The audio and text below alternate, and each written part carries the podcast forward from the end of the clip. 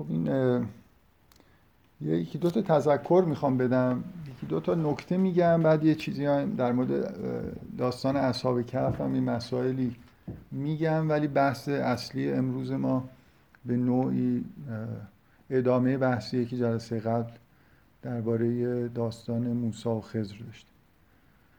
خب بذارید یه نکته خارج از موضوعات قرآنی اینه که اولین باره که من تجربه اینجوری دارم که کنار جلساتی که داره برگزار میشه حالا به غیر از آنلاین بودن که تجربه اوله اینکه یه گروهی هست که الان نزدیک دیویس نفر مثلا عضوش هستن و خیلی سوالای خوب می‌پرسن بحثای خوبی انجام میدن و از یه طرف خب خیلی جالبه از یه طرفم اینکه من چجوری تحت تاثیر سوالا و بحثایی که تو گروه انجام میشه قرار نگیرم که باعث این بشه که جلسات از مسیر خودشون مسیری که من تو ذهنم هست مسیر خودشون یعنی مسیر در واقع تعیین شده تو ذهن من فاصله نگیره. من با یکی از دوستان بعد از جلسه قبل این موضوع رو مطرح کردم که به نظر من جلسه قبل این اتفاق افتاد. یعنی یه جور انگار نیت این که یه سری سوالا رو پوشش بدم جلسه که تموم شد احساس کردم که شاید اگه این سوالا نبود من یه سری بحثایی که در مورد اصحاب کف گفتم و نمی‌گفتم شاید یه جور دیگه ای مثلا جلسه قبل پیش می‌رفت. ولی اون روزش از قبل نشستم سوالا رو بخونم ببینم اونایی که در مورد سوره کهف هست رو جدا کنم. اینقدر زیاد بود که خیلی وقت گرفت. نهایتا توی جلسه فکر می‌کنم وقتی شروع شد حتی یه سری یادداشتایی که از قبل کرده بودم و پیدا نکردم و یه مقدار فلبداهه در مورد داستان اصحاب کف صحبت کردم. به هر حال تجربه خوبیه. منتها من من خودم رو باید یه جوری هماهنگ بکنم که چه جوری از این سوالا استفاده بکنم. مثلا تصمیم گرفته بودم که صبح روز جلسه یا از چند ساعت قبلش دیگه نگاه نکنم تو گروه چی گفته میشه ولی بازم این کارو کردم. امروزم نگاه کردم و یه نکته جالبی بود که حالا در موردش صحبت می‌کنیم. خب بذارید یه نکته بگم که حالا این نمی‌دونم خنده داره بالاخره یا جالبه برای من که جالب بود این حس این که ممکنه یه چیز مهمی که می‌خوام بگم. و فکر می‌کنم که مثلا شاید جای دیگه نشنیده باشید و یه کسی بیاد توی گروه بگه یه حس خاصیه دیگه. گاهی تو کلاس ها پیش می اومد که یه جاهایی یه نفر دست بلند می‌کرد من حس می‌کردم این می‌خواد نکته بعدی که من می‌خوام بگم و بگه بهش می‌گفتم حالا به اجازه بده من ادامه بدم بعدم بگم مثلا امروز همین موضوعی که پیش اومد توی گروه درباره این مسئله حزبین و اینکه اینا دوتا گروه هستن و این حرفا که نکته اولی بود که من می‌خواستم توی این جلسه در واقع مطرح بکنم. حالا اون اتفاقی که افتاد چند شب پیش یکی از دوستان اومد و یه چیزی در مورد داستان موسی و خضر نوشت که به نظرم این مهمه که نزدیک بود به اون چیزی که من به عنوان در واقع فهم خودم از این داستان می‌خوام امروز مطرح بکنم. بعد این چند خط رو که نوشت فرستاد پشت شروع کرد تایپ کردن مطلب. یعنی اون بالا می اومد که من یه احساس دوگانه بهم دست داده بود که از یه طرف باید خوشحال باشم. یا اگه الان که اون ادامه یادداشته اولش بقیهش هم بگه و همینجور موندم ببینم این بقیه چیه. چیزایی که داره تایپ می‌کنه. وقتی که فرستاد دیدم الحمدلله بقیهش درباره این بود. مثلا درباره موسی و خضر نبود. و این جالبه دیگه که من کلا از این کشفیاتی که شما می‌کنید باید خوشحال بشم. در عین حال یه نگرانی هم دارم که همه چیز لو بره. مثلا این مطلبایی که توی جلسه می‌خوام بگم یه جوری کهنه بشه. در مجموع که خب گروه خیلی خوبیه توش کشفیات انجام شده. مثلا اون کشفیاتی که یکی از دوستان در مورد تعداد زیاد تصنیه توی این گروه فرستادن خیلی جالب بود. نکته هایی که پرسیده میشه اکثرا خوبه و حالا امیدوارم به هر حال بشه. منم خودم رو آداپته بکنم که از مطالبی که تو گروه نوشته میشه خوب استفاده بکنم. اما این ماجرای آها دقیقا هم موضوع سگ اصحاب کهف هم هیچ کی تا حالا هیچ چی در موردش ننوشته بود که امروز الحمدلله یه نفر به این بیچاره هم یه توجهی کرد که تمام اون چند صد سال و اونجا جلوی در غار همراه اینا نشسته بود. بعضیا میگن بیدار بوده. این خیلی بامزه است که اگه بیدار بوده که خیلی زحمت کشیده. خب توی ادبیات ما البته به سگ اصحاب کف خیلی چیز کردن توجه کردن ولی تو این گروه بهش خیلی کم توجهی شده بود. حالا من در مورد سگ اصحاب کف الان نمی‌خوام چیزی بگم ولی در مورد اون ماجرای دو گروه بودن اینا فکر می‌کنم که لازمه که یه صحبتی بشه. خب ببینید من جلسه گذشته نظرتون رو جلب کردم به این آیه 22 اگه اشتباه نکنم. آیه ای که اینا از خواب بیدار میشن و شروع می‌کنن با هم دیگه اونجا صحبت کردن میگن که من نظرتون رو جلب کردم به زمایر یه خورده عجیبی که به کار و کذالک بعثناهم لیتساءلوا بینهم. قال قائل منهم کم لبستم. قالو لبسنا یوما او بعض یوم. بعد میگن قالو ربکم اعلم. دو تا قالو متقابل هست که انگار معلوم نیست کی به کی داره چی میگه. و اون موضوعی که در واقع من می‌خواستم توی اول این جلسه بگم اینه که بیاید پیش هایی که توی ذهنمون هست رو بذاریم کنار که حالا من سعی می‌کنم یه اشاره بکنم که فکر می‌کنم این پیش داوری از کجا پیش اومده. داستان که شروع میشه آیه اول اینه که هم حسبت ان اصحاب الکهف و رقیم کانو من آیاتنا عجبا. دو تا اسم برده میشه اصحاب کهف و رقیم. و بلا فاصله وقتی که وارد داستان میشید یه مقدار که میرید جلو میگه ثم بعثنا هم لنعلم ای الحزبین احسال ما لبسو امدا اینا رو بیدار کردیم برانگیختیم که بدانیم که کدام یک از این دو گروه اون چی رو که مثلا مدت زمانی رو که اونجا مکس کردن رو بهتر می‌تونن حساب بکنن. اگه هیچ پیش داوری نداشته باشیم خب از اولش در, در واقع سوال اینه که این دو یعنی چه دو گروه؟ ببینید یه, یه تفسیر می‌تونه این باشه که خداوند می‌دونه که اینا بیدار بشن به دو گروه تقسیم خواهند شد. با هم اختلاف نظر پیدا می‌کنن. ولی طبیعی ترش اینه که اگه پیش داوری نکنیم اینجا حرف از دو گروه از اول اصحاب الکهف و رقیمن و اینجا هم داره میگه که می‌خوایم ببینیم کدومی که از این دو گروه این اتفاق در واقع براشون میفته بعد وقتی که اون آیه رو می‌خونید می‌بینید کاملا این احساس که اینا دو گروه هستن دارن با هم دیگه صحبت می‌کنن وجود داره. که یه گروه از گروه دیگه می‌پرسه که مثلا کم لبس توم اونا جواب میدن بعد خودشون یه چیزی میگن. یکی مثلا میگن فب اسو احد کم به ورق کم هازهی المدینه و همینطور انهم یظهروا علیکم. مدام یه عده به یه عده دیگه دارن خطاب می‌کنن یه دیالوگی بین دو گروه می‌بینید. ایول حزبین هم داریم دو تا اسممون بالا داریم. بنابراین یه حدس می‌تونه این باشه. یه احتمال می‌تونه این باشه که من ندیدم ولی فکر می‌کنم شاید در تفاصیل بگردیم یه همچین چیزی بالاخره یه نفر گفته باشه که از اول اینا دو گروه هن اصحاب کف و اصحاب رقیم چرا؟ یه جورایی دارم همینجور حدس می‌زدم. چرا؟ با اینکه به نظر می‌رسه که متن اینو داره میگه اینجوری بهش نگاه نشده. شاید علتش اینه. ما برای خلاصه کردن ماجر اسم به اینا گفتیم اصحاب کهف. رقیمش رو دیگه نگفتیم. بعد کلا اسم این آدمایی که رفتن تو غار شده اصحاب کهف. چون تو غار هم رفتن دیگه.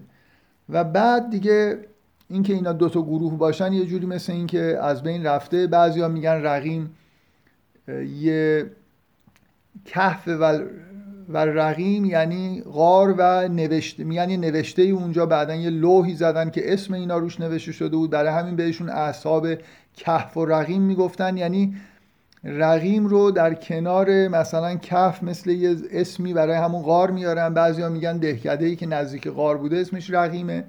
و انواع و اقسام. و یکی هم که من همینجور اشاره کردم که خیلی عجیبه که یه عده میگن اون ابسترکت مربوط به مثلا اصحاب کف متن بعدی مربوط به اصحاب رقیمه اینا دو تا گروه هم دو بار این ماجرا در تاریخ اتفاق افتاده. واقعا حس من اینه. نمی‌خوام مثلا تاکید بکنم که چون فکر نمی کنم توی فهم داستان خیلی موثره این همون نکته ای که من میگم یه خورده سوالا و بحث های گروه یه مشکلی هم ممکنه ایجاد بکنه اینه که مثلا بعضی از چیزهایی که جلسه قبل گفتم و شاید اگه کنجکاوی های داخل گروه نبود بهش اشاره نمی کردم برای اینکه هنوز بهتره که وارد بعضی از جزئیات نشیم.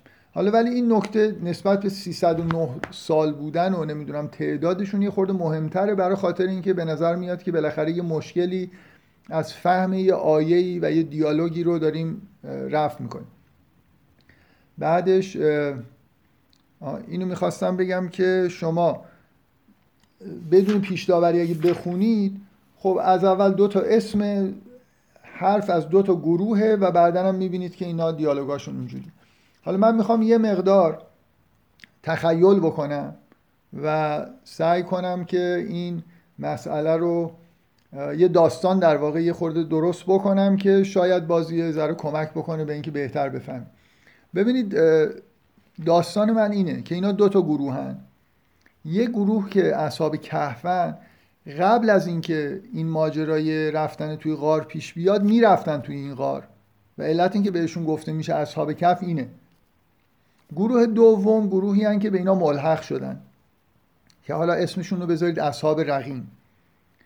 و اینا قرار شده که مهاجرت بکنن در خطرن. بالاخره جفتشون یه جوری ایمان آوردن با همدیگه ارتباط پیدا کردن و قرار برن و حالا داستانی که من دارم درست می‌کنم اینه. این دوتا گروه در این غار که برای یکی از این دوتا گروه شناخته شده است از قبل یعنی توش رفت و آمد می‌کردن قرارشون توی این غاره.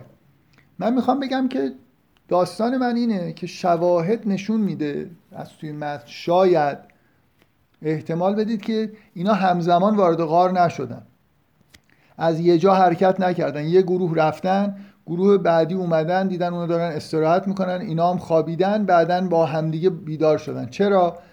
این سوالی که یکی از بقیه می... یعنی مثلا فرض کنید شما تو گروه اولی جز اصحاب کهفید مثلا. بیدار میشید می‌بینید که اونا هم توی غار هستن. ازشون می‌پرسن که کم لبستم چند وقت شما اومدید؟ شما از کی اینجا هستید؟ با همدیگه اگه اومده بودن باز این سوال یه جوری سوال قابل قبولی نبود به نظر من. بنابراین میشه اینجوری فرض کرد که دو تا گروه ایمان آوردن از هم جدا بودن با همدیگه ارتباط پیدا کردن با همدیگه تصمیم گرفتن برن محل قرار غار گروه اول رفتن بعدا گروه دوم اومدن. بعد حالا این دیالوگی که اینجا گفته میشه یه مقدار شاید قابل فهمتر باشه که گروه اول از گروه دوم می‌پرسن شاید اونا زودتر اومدن اینا و یه جوری هم احساس بذارید من یه نکته بگم. اینا دیگه واقعا چیزا یعنی غیر استاندارد تو این جور جلسه ها معمولا از این حرفا نمی‌زدیم. ولی خب دیگه حالا بحثایی که پیش اومده در موردش حرف بزنیم خیلی نکته منفی نیست به شرط اینکه بحث رو منحرف نکنه دیگه. حالا من زود سعی می‌کنم برم سر اصل مطلبی که می‌خوام بگم. اسم رقیم که توش از رقم میاد حالا به معنای لوحی که روش چیزایی نوشته شده شاید من می‌خوام بگم یه حس ادبی اینجا وجود داره. اینکه رقیم یه جوری با شمارش کردن و احسا نزدیکتره مثل اینکه اونا اسم مثلا فرض کنید شغلشون حالا هر چیزی که هست به عدد و رقم و اینا مربوط می شده من کاملا دیگه چی میگن؟ این انگلیسی های اصطلاحی دارن میگن وایلد گس یعنی یه حدس خیلی غیر بدون پایه.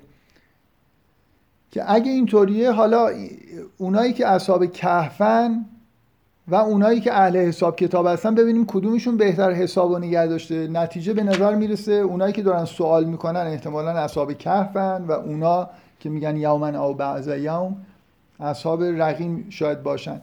و یه حسی از این که یه گروه از اون گروه بهتر می‌فهمن و با ایمان تر هستن هم شاید اینجا وجود داشته باشه. من دیگه واقعا وارد این جزئیات بر جلسه قبلا در مورد این آیه 19 گفتم دقت بکنید. حالا یه داستان درست کردم که مجدد می‌تونید این آیه رو بخونید شاید. چرا این موضوع رو مطرح کردم؟ واقعا ربطی به اینکه توی گروه امروز گفته شد یعنی تحت تاثیر اینکه یه نفر چیزی گفته نیست.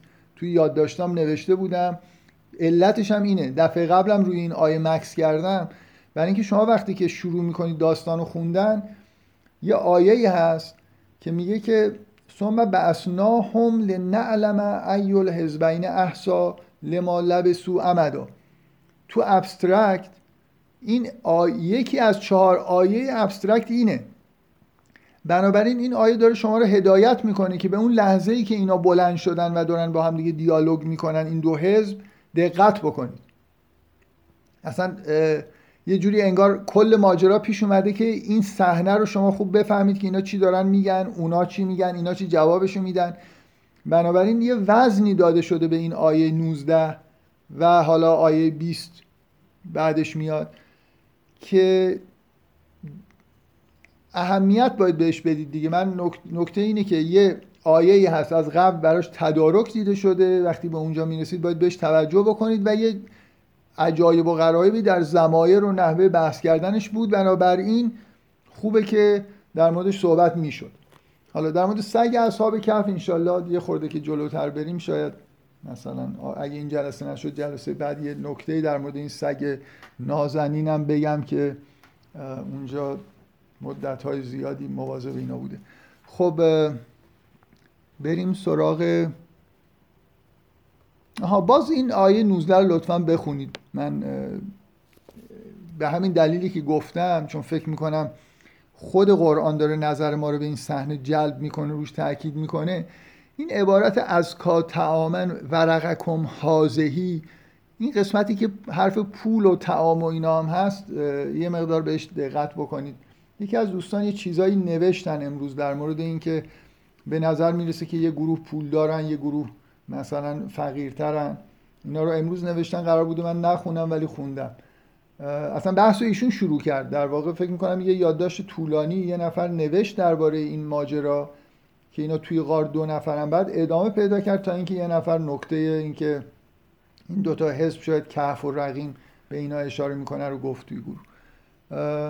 همون یادداشتی که ایشون نوشته رو با دقت بخونید در مورد این مسئله پول و خرید تمام و اینا یه خورده دقت بکنید. من قول و وعده ای نمیدم که بحث رو بخوام ادامه بدم ولی می‌خوام توجه شما رو همونجوری که قرآن به آیه 19 و 20 احتمالا جلب کرده به این قسمت از در مورد اینکه این آیه اهمیتش چیه شاید یه نکته بگم. ولی حالا اگه موقعیت پیش اومد در مورد این تعام و پول و اینا هم یه چیزایی تو ذهنمه که خیلی مهم نیست و خیلی هم هم حالت احتمال به هر حال داره که آدم دوست داره بگه که دیگران در موردش فکر کنن. مثل همین چیزی که الان گفتم. اینکه آیا اصحاب کف و رقیم همین تعبیری که من براش می‌کنم درسته یا نه و واقعیتش اینو من نمی‌دونم. امیدوارم که به هر حال قابل شاید یه عده بتونن. مثلا نتایج بیشتری نتایج به اصطلاح شواهد متنی بهتر براش پیدا بکنن خب یه نکته کوچیک درباره 309 سال یه نفر گفته بود.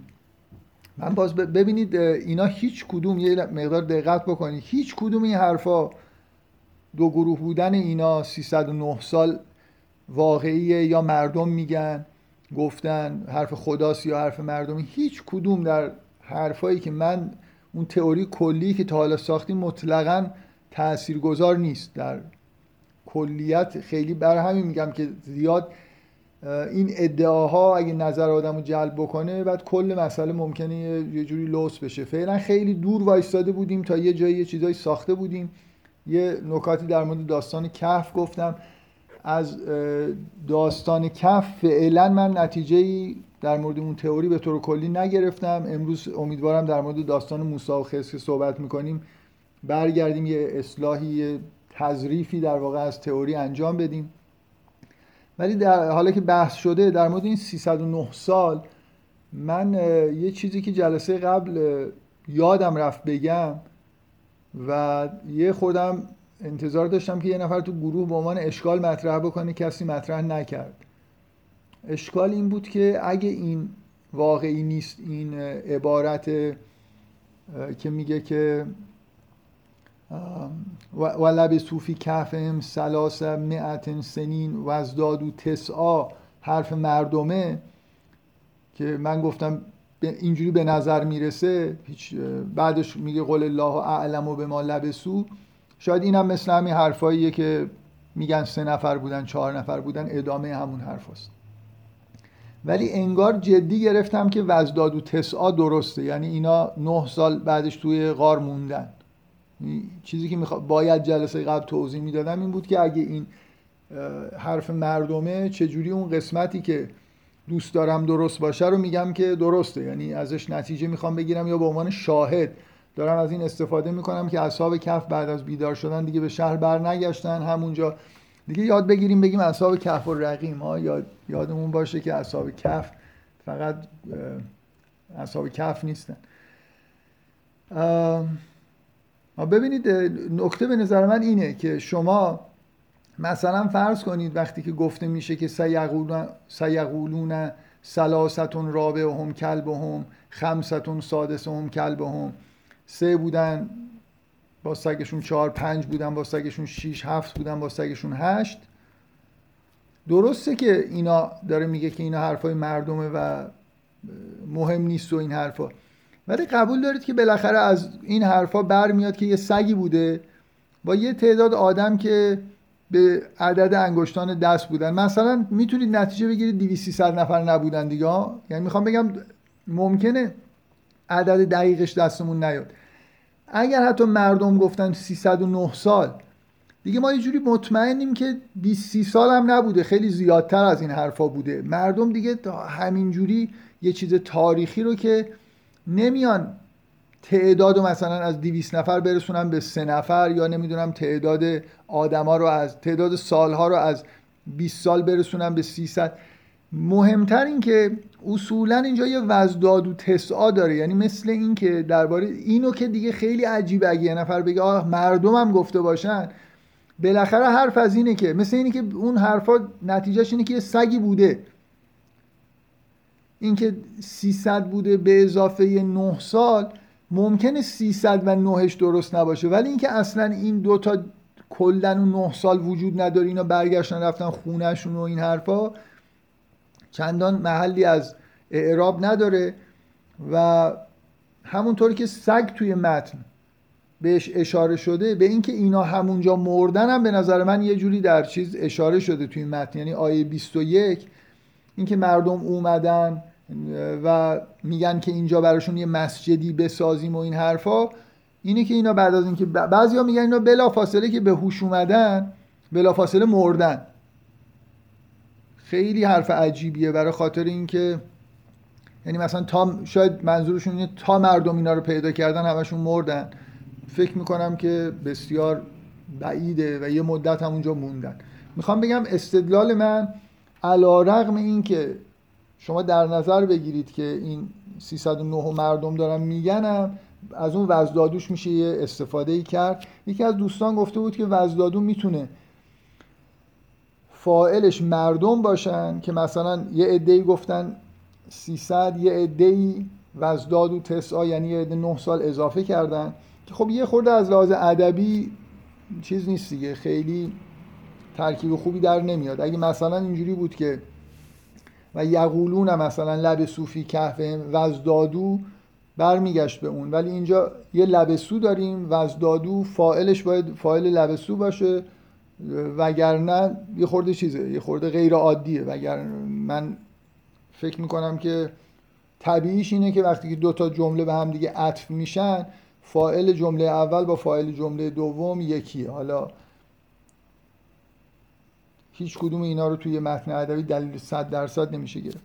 و هر حال اینا جزئیات داستانی که لزوما توی بحثای ما دخیل نمیشه. اگه یه جایی از یکیش بخوام استفاده بکنم حتما در موردش تذکر میدم که دارم از فلان قسمت بحثایی که در مورد جزئیات داستان کردیم استفاده می‌کنم که اگه کسی اشکال داره بعدا اونجا بتونه بیشتر صحبت بکنه. خب یه نکته هم این داشتم صحبت می‌کردم. به ذهنم رسید که الان از ذهنم پرید. آها. نه هم اینجا خوشبختانه یادداشت کردم. یه یادداشتی هم در مورد اینکه این رشدی که برای این اتفاق افتاده خود خوابیدن طولانی آیا رشد براشون آورده یا نه؟ من دفعه قبل تأکید کردم الانم تکرار می‌کنم و تأکید می‌کنم که اصل این که اینا در یه معجزه بسیار بزرگی شریک شدن رفتن به مثلا حدود 300 سوار ماشین زمان شدن رفتن به 300 سال بعد. از دنیا بریده بودن اصلا دنیا هم از اینا برید. یه تجربه مثل مرگ و دوباره به دنیا اومدن اینو عملا تجربه کردن. اینا به شدت رشد آوره و به نظر می‌رسه که اینا احتمالا در اون سالهایی که تو غار موندن خب به یه ایمان فوق رسیدن. اما اینکه آیا خواب طولانی؟ ببینید خواب توی قرآن گفته میشه که شما وقتی که شب میخوابید یه اشاره میشه به اینکه انگار در روز جراحت هایی برداشتید که در خواب ترمیم میشه. بنابراین قطعا اگه منظور اینه که اینا در طول 300 سال خوابی که اونجا اصلا فقط خوابیدن. رویام ندیدن فرض کنید. اون نکته ای که نوشته بودن یه خورده پیچیده تر از این بود. من می‌خوام بگم شما فقط فکر کنید که 300 سال این آدمای تجربه مثل خوابی در حد مرگ یعنی یه جوری یه خواب استثنایی کردن بنابراین مثل یه کودک متولد میشن. همه جراحتاشون مثل اینکه برطرف شده. حالا توی معجزه هم شرکت کردن. یه زندگی بعد از خواب خیلی خیلی همراه با رشد و ایمان فوقلاده ای رو احتمالا تجربه کردن. فقط مسئله بریدن از دنیا و نمی‌دونم جدا شدن از دنیا نیست. خود این خوابم به این معنی منتها اینکه آیا حالا تو این خواب یه تعلیم مثلا این این پهلو اون پهلو شدنشون یه در واقع چیزی هست. مثل اینکه فکر کنید انگار روی ذهنشون توی خواب یه چیزهایی داره میگذره رویاهایی می‌بینن یه اتفاقایی میفته اونم ممکنه. من منکر نیستم. می‌خوام بگم اون چیزی که قطعیه اینه که اینا تجربه شبیه مرگ دارن 300 سال خواب همه انگار گذشتهشون رو پاک می‌کنه جراحتاشون رو خوب می‌کنه به اضافه اینکه در یه دنیای جدیدی کاملا به دنیا میان و مثل یه بچه ای که در واقع یه جوری بیگناهه و حالا در واقع در یه جهانی مجددا قرار گرفته. اینا خیلی چیزه خیلی قطعیه. در عین حال ممکنه حالا یه چیزی بیشتر از اینم واقعا باشه. خب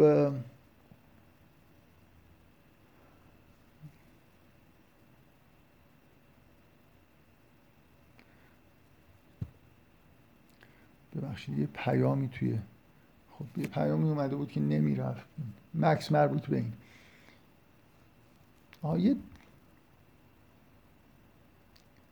من مجدد بذارید این سوال رو بپرسم. چرا اینقدر روی اینکه اینا چقدر مکس کردن تاکید هست؟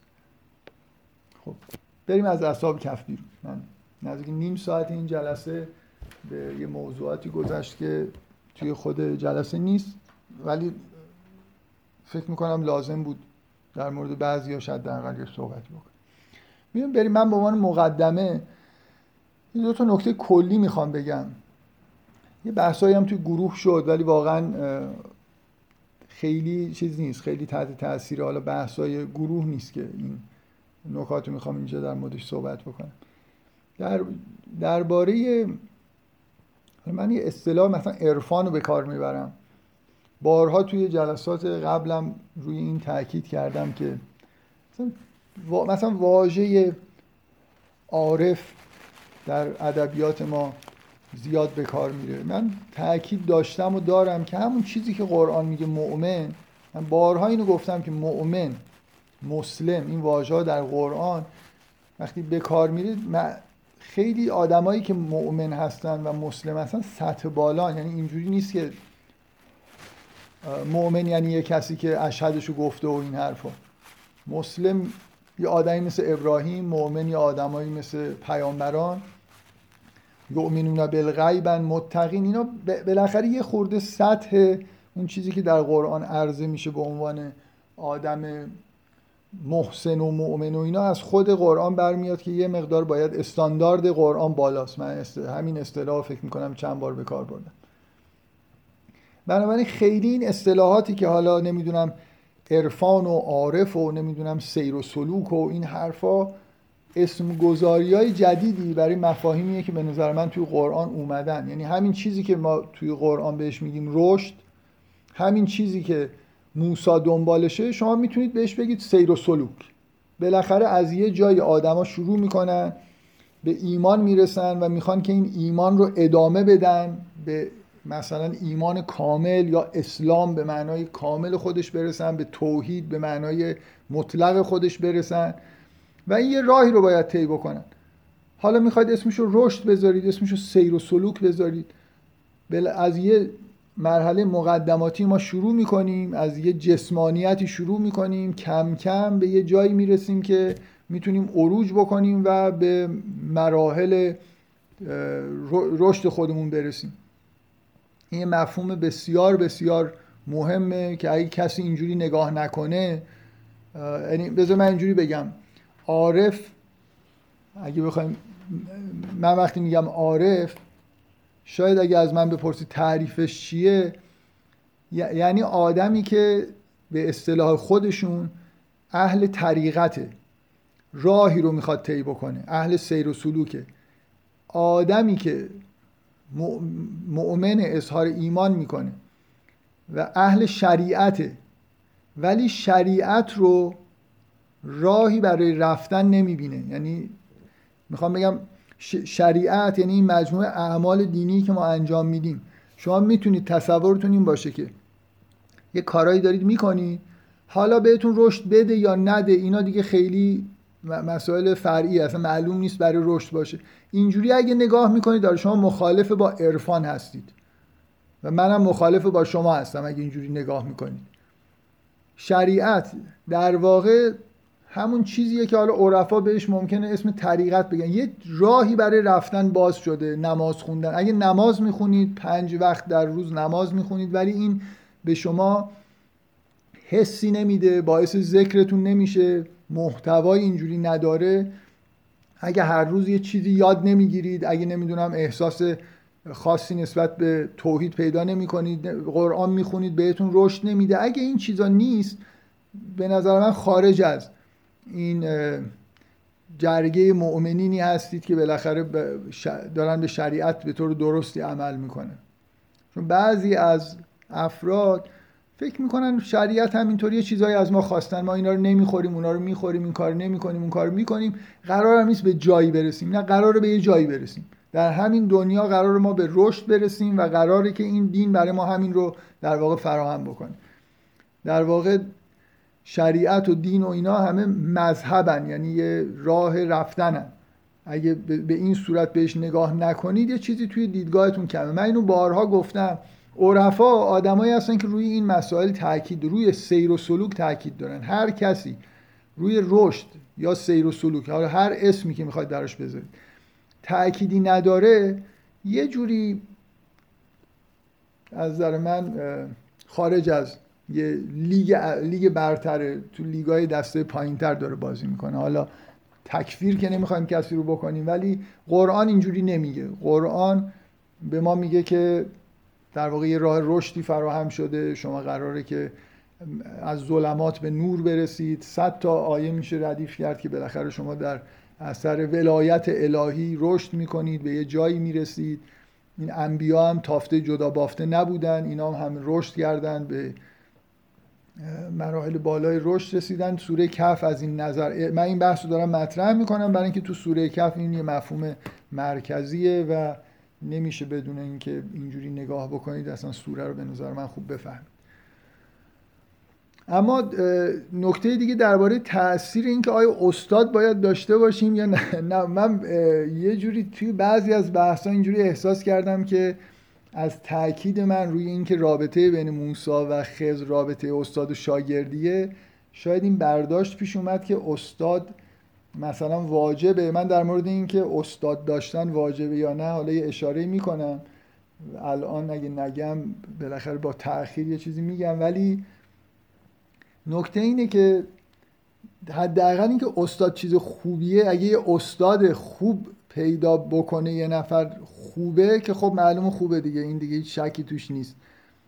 اون چیزی که مشکله اینه که ممکنه استاد بد باشه بعدا همون مقدار متوسطی هم که می‌تونستید بهش برسید و نرسید. استاد در هر زمینه اگه استاد خوبی باشه چیز خوبیه. این اظهار نظر کلی من درباره استادی و شاگردی و این حرفا. اما استاد توی سیر و سلوک و عرفان و اینا چیکار می‌کنه؟ من می‌خوام یه چیزایی بگم مقدماتی و بعد یه نمونه که تو داستان یوسف و برادراش قبلا بهش اشاره کردم و یه خورده دقیقتر در موردش بگم برای اینکه فکر می‌کنم اونجا یه چیزی شبیه رابطه استاد و شاگردی در قرآن هست. حالا به غیر از این داستان موسی و خضر که یه خورده با سراحت اصلا مسئله استاد و شاگردی توش مطرحه. ببین قبلا من این توی جلساتی گفتم که حالا همین حرف استاد و این حرفا شده. حالا استاد یا می‌خواید بگید مرشد چون اینجا کلمه رشد اومده و میشه گفت که خضر سمت مرشدی برای موسا داره یعنی می‌خواد که بهش رشد بده. یکی از کارهایی که نسبت میدم به اینکه استاد می‌تونه انجام بده یا مرشد می‌تونه انجام بده اینه که یک کسی که می‌خواد سیر و سلوک بکنه به یه جاهایی می‌رسه که اصولا فرض کنید توی یه حالتی مناجات یه مناجاتی براش خیلی لذت بخش میشه.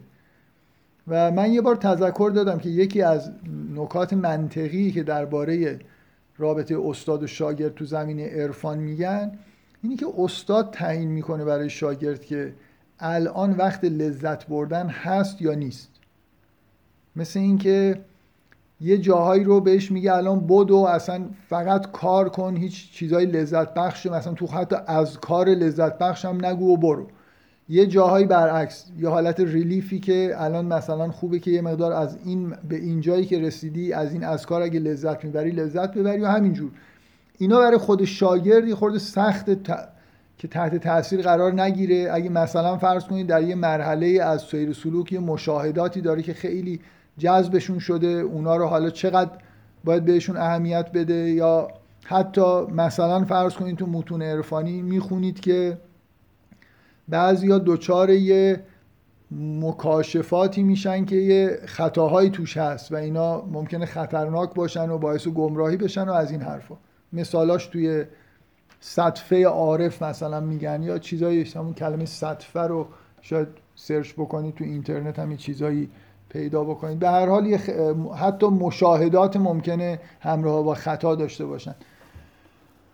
این یه نکته است که بالاخره یه آدمی که یه راهی رو رفته یه جاهایی رو می‌شناسه مثل اینکه یه بار تا ته غار رفته پیچ و خماش رو بهتر بلده شما رو راهنمایی می‌کنه که اینجا اون ور خطرناک نرو از این ور برو یا این راه نزدیکتر از اون راه بری دورتر میشه و این حرفا. یه, یه نکته دیگه در مورد استاد که من می‌خوام الان در واقع مثالی از همون سوره یوسف بزنم اینه که اینا با اینا چیزاییه که خود عرفا درباره اهمیت و استاد میگن. اینکه هم همه ما در سابقه زندگیمون با توجه به اینکه پرفکت زندگی نکردیم. پرفکت زندگی نکردن فقط گناه کردن و گناه نکردن نیست. اتفاقایی ممکنه تو زندگی برای آدم بیفته که یه تاثیرهای بدی روی روحیه آدم بذاره که اینا در یه جاهایی خودشونو تو سیر و سلوک نشون میدن. الان مثال می‌زنم که خورد روشن بشه. و یه استاد یکی از وظایفش یکی از کارهایی که می‌تونه برای یه شاگرد بکنه اینه که این نقایص وجودی این آدم رو سعی بکنه که یه جوری رفش بکنه. مثل اینکه یه گیره هایی وجود داره یه گره هایی وجود داره این گره ها رو باز بکنه. اینکه چه چیزایی در واقع ممکنه؟ بذار من به عنوان مثال یه چیزی بگم که شاید این ملموس بشه. ببینید شما وقتی به معنای واقعی کلمه یه آدمی رو تصور بکنید که به نهایت ایمان رسیده و نهایت شناخت از اسماع و صفات الهی. یعنی یه آدمی رو تصور بکنید که در تمام مدت این مثل یه اوجی در همین رشد کردن در تمام مدت در حضور خداونده و متوجه این معنا هست که این جهان خودش هر چه هست اینا از از خداست و خدا الان به عنوان قادر مطلق عالم عالم مطلق حضور داره.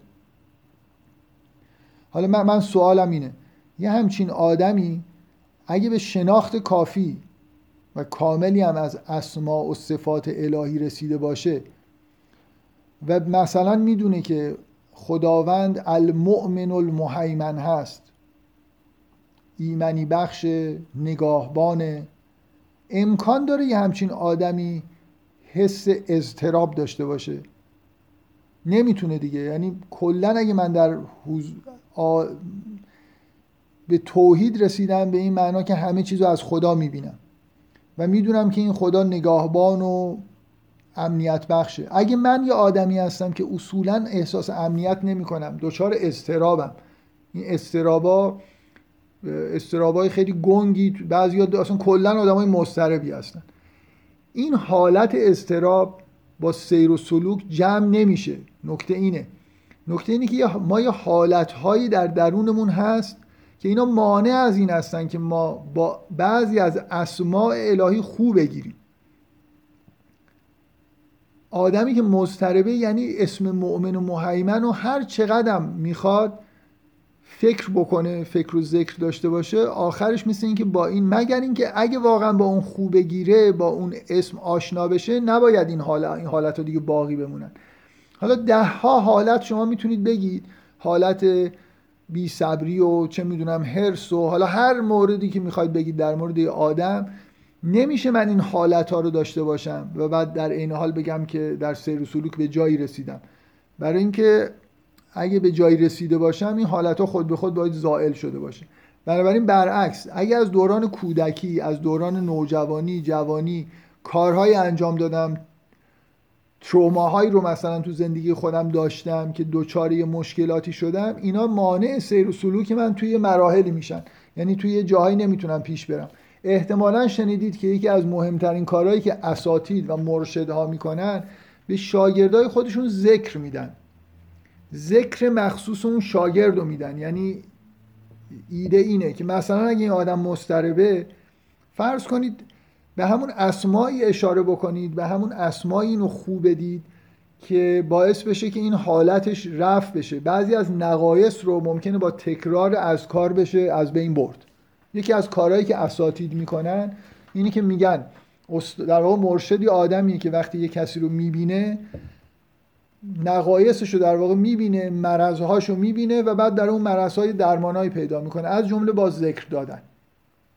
من می‌خوام بگم توی قرآن یه اشاره شده به این مسئله در داستان یوسف و برادرانش که در واقع برادرها من ارجاع میدم شما رو به مفصل بحثی که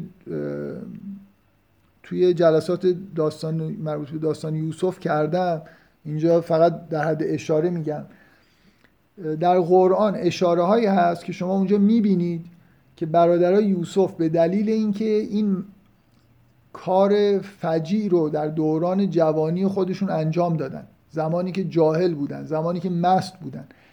واقعیت این اصلا نفهمیدن چه کار چه فاجعه به وجود آوردن.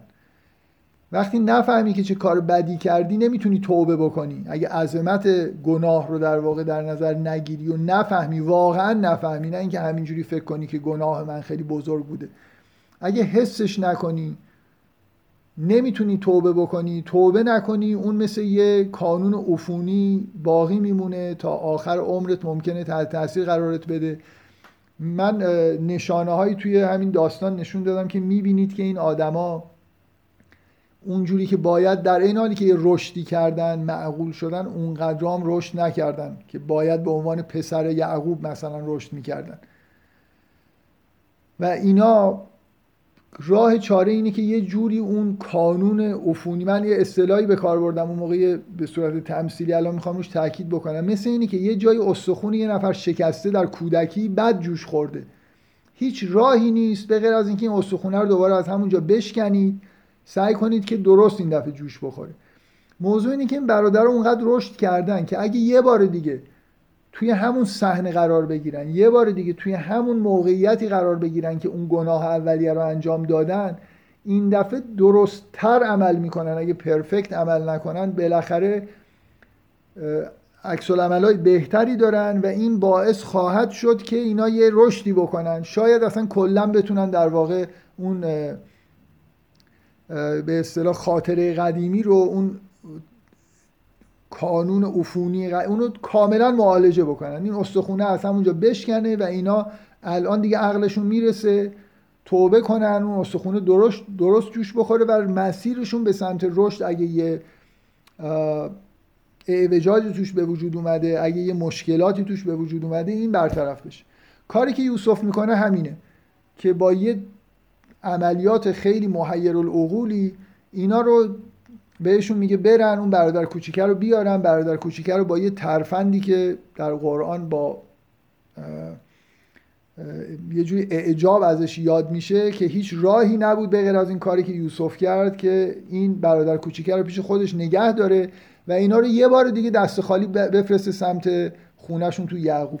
اینجای داستانه که شما می‌بینید که این برادرها یه تحولی درشون ایجاد میشه. میان ابراز می‌کنن. در واقع ببینید یوسف از یه طرف هم داره بهشون امکان اینو میده با این صحنه سازی که جبران کنن کار خودشونو. آدم کاری که سی چل سال پیش کرده رو نمی‌تونه جبران بکنه. بلایی که سر خانواده آوردن رو نمی‌تونه جبران بکنه. مگر اینکه بهش این موقعیت رو بدی. این دفعه اینا گناهی نکردن ولی حاضرن برای اینکه این برادر کوچیک اینجا نمونه برده بشن.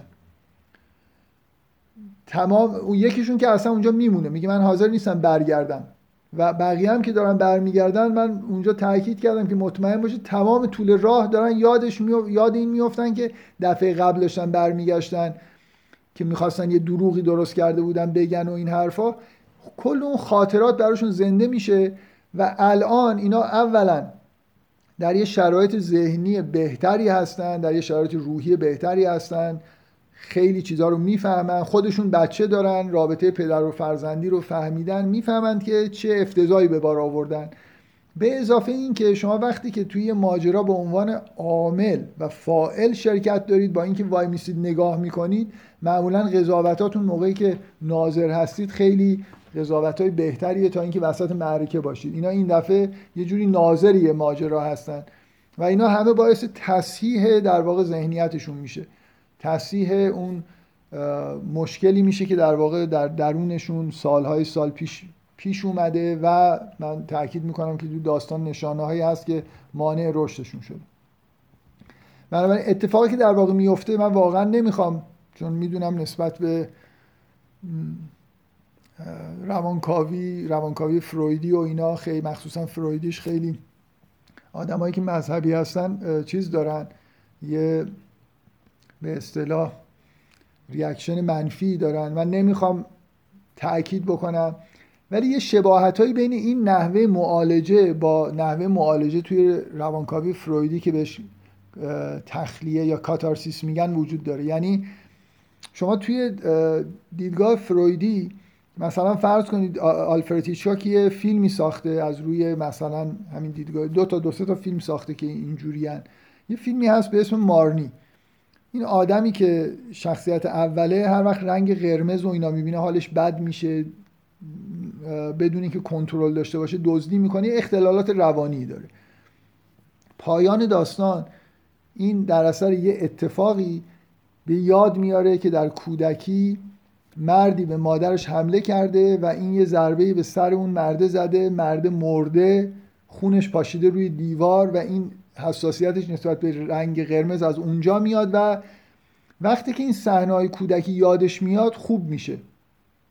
در واقع نکته چیه؟ نکته اینه که یه چیزی من یه جایی با یه واقعیتی مواجه میشم تو زندگی خودم که به حالت تروماتیک به اصطلاح داره. نمی‌تونم اینو حزمش بکنم. اینو می‌برم توی ناخودآگاه خودم یه جایی دفنش می‌کنم. تا وقتی همچین چیزایی تو ناخودآگاه شخصیتون هست از و باهاشون درست مواجه نشدید اینا از اونجا یه اختلالایی ایجاد می‌کنن مثل یه انرژی های منفی میفرستن یه مشکلات ر... اصلا فروید حرفش این بود که همه مشکلات روانی از اینجا میاد. طبعا یه همچین خاطرات تروماتیکی روی سیر و سلوک هم تاثیر می‌ذاره یعنی همین نمونه‌ای که من گفتم. شما اصلا لازم نیست یه گناه انجام داده باشید. شاید یه خاطره در دوران کودکیتون یه اتفاق افتاده که اون اتفاق باعث شده شما به شدت مضطرب بشید در دوران کودکی. نتونستید اینو هضم بکنید. اصلا دچار توهم شدید. فکر کردید که در یه دنیای ناامنی زندگی می‌کنید. چه انتظاری میره از یه بچه که بفهمه که اینجا الان تحلیل بکنه که نه اینجا من دارم اشتباهی می‌فهمم. امنه. احساس ناامنی شدید کردید و در یه دنیای ناامنی خودتون رو احساس می‌کنید و تا آخر عمرتون هم این حالت استراب ناامنی رو دارید. بنابراین مواجه شدن با هر موقعیتی که نتونید درست تحلیلش بکنید و نفهمیدش می‌تونه در واقع یه مشکلاتی براتون به وجود بیاره روحیاتتون رو در واقع به یه سمتایی منحرف بکنه که دچار مشکل بشید. حالا من سعی کردم با اولا بگم که چجوری گناه یا یه تروما یه ضربه روحی یه, یه به شاید این اصطلاح بد نباشه یه موقعیت حل نشده تو ذهن من می‌تونه در واقع ماجرای سیر و سلوک منو یه جوری دچار اختلال بکنه برای خاطر اینکه این موقعیت حل نشده. یعنی مثلا فرض کنید جایی که نباید میترسیدم دنیا رو ناامن دیدم. بنابراین نسبت به اسم مؤمن مثل اینکه دچار یه انحرافی شدم. دنیا ناامن نبوده. اگه من دوباره بتونم برگردم و توی اون موقعیت قرار بگیرم و بفهمم که چه اشتباهی کردم چرا بی خود احساس ناامنی کردم ممکنه مشکلم حل بشه. کاری که یوسف با اونا می‌کنه این که انگار دوباره اون صحنه رو براشون زنده می‌کنه و اینا این دفعه چون آدمای منطقی و معقولی شدن سنشون بیشتره می‌تونن واکنش بهتری انجام بدن می‌تونن اون موقعیتی رو که در واقع براشون تروما ایجاد کرده حالا موقع اونجا یه موقعیت گناه آلوده اینو بهتر بفهمن و بنابراین یه جوری مثل اینکه این خاطره جدید میچسبه رو خاطره قدیم وقتی این خاطر این موقعیت جدید رو می‌تونن حل بکنن مثل اینکه اون موقعیت قدیم هم که تو ذهنشون بوده حل شده.